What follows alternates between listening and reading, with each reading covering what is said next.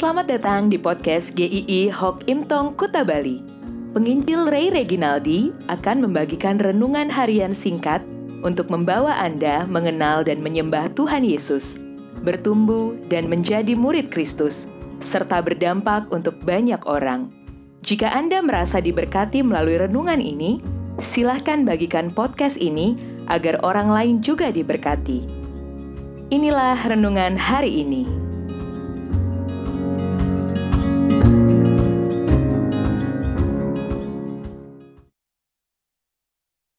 Makan yuk.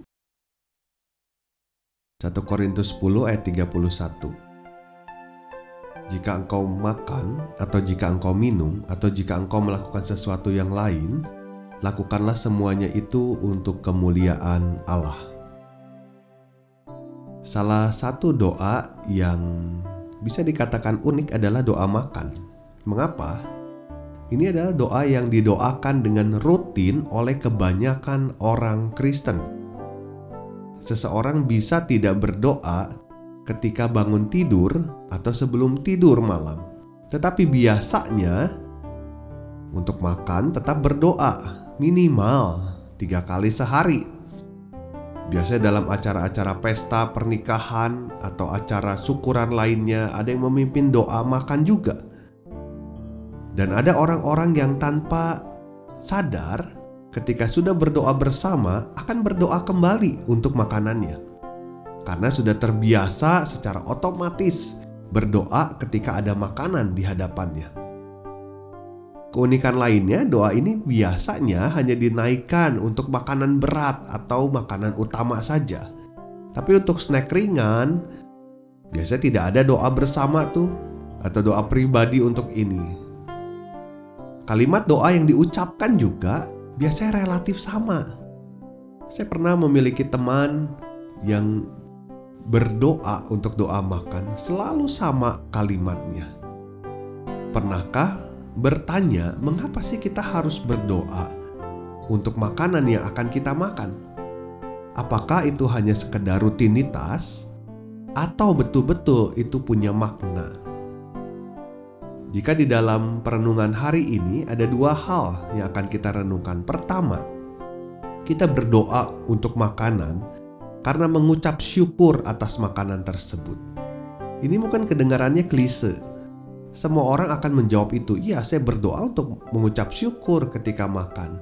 Tetapi yang dimaksud adalah ucapan syukur yang benar-benar bersyukur. Maksudnya gimana? Ingat sebelum Tuhan Yesus memberi makan 5000 orang dengan lima roti dan dua ikan itu Dia mengucap syukur Karena lima roti dan dua ikan itu. Bukan karena yang 5000 itu. Dia mengucap syukur karena makanan itu. Dan kita bisa lihat 5000 orang itu makan Karena ada Tuhan Yesus di sana yang membuat mujizat. Kalau Anda pernah merasa lapar Lalu ketemu makanan yang tidak mewah dan ketika makanan itu dimakan, rasanya sangat nikmat sekali. Lalu keluar kalimat puji Tuhan. Ketika kita makan makanan, itu seharusnya mengingatkan kita betapa besarnya akan pemeliharaan Tuhan. Ketika Tuhan Yesus memberi makan 5000 orang itu, dimulai dengan Tuhan tergerak hatinya karena belas kasihan kepada orang banyak itu karena kasih Tuhan memelihara kita. Maka ketika kita makan, itu bukan sekedar rutin kita berdoa, tetapi kita tahu berkat makanan itu karena kasih Tuhan juga kepada kita. Tuhan Yesus mengajarkan doa Bapa kami, berikanlah kepada kami pada hari ini makanan kami yang secukupnya.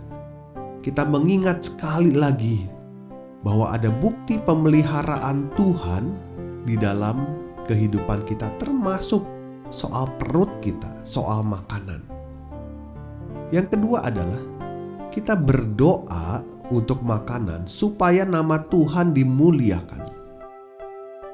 Dengan mengingat akan pemeliharaan Tuhan dalam hidup kita, kita beroleh kekuatan dari makanan untuk melayani Dia.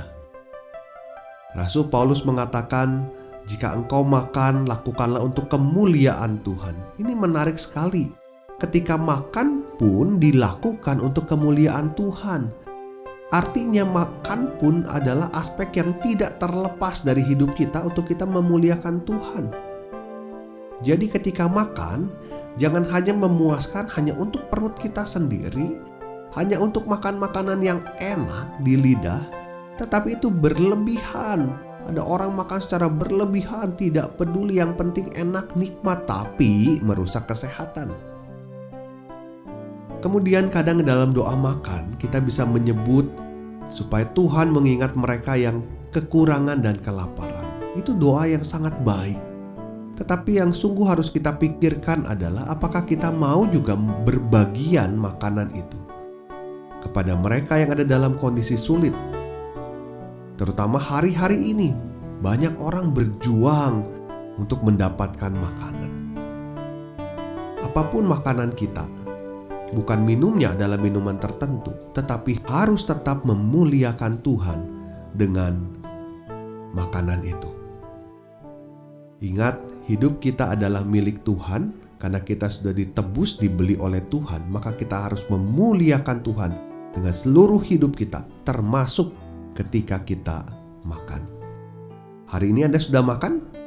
Jangan lupa mengucap syukur dan tetap memuliakan Dia. Kiranya Tuhan memberkati. Besok kita akan membahas tentang relasi, relasi yang bagaimana, relasi siapa dengan siapa. Nantikan besok. Sampai jumpa.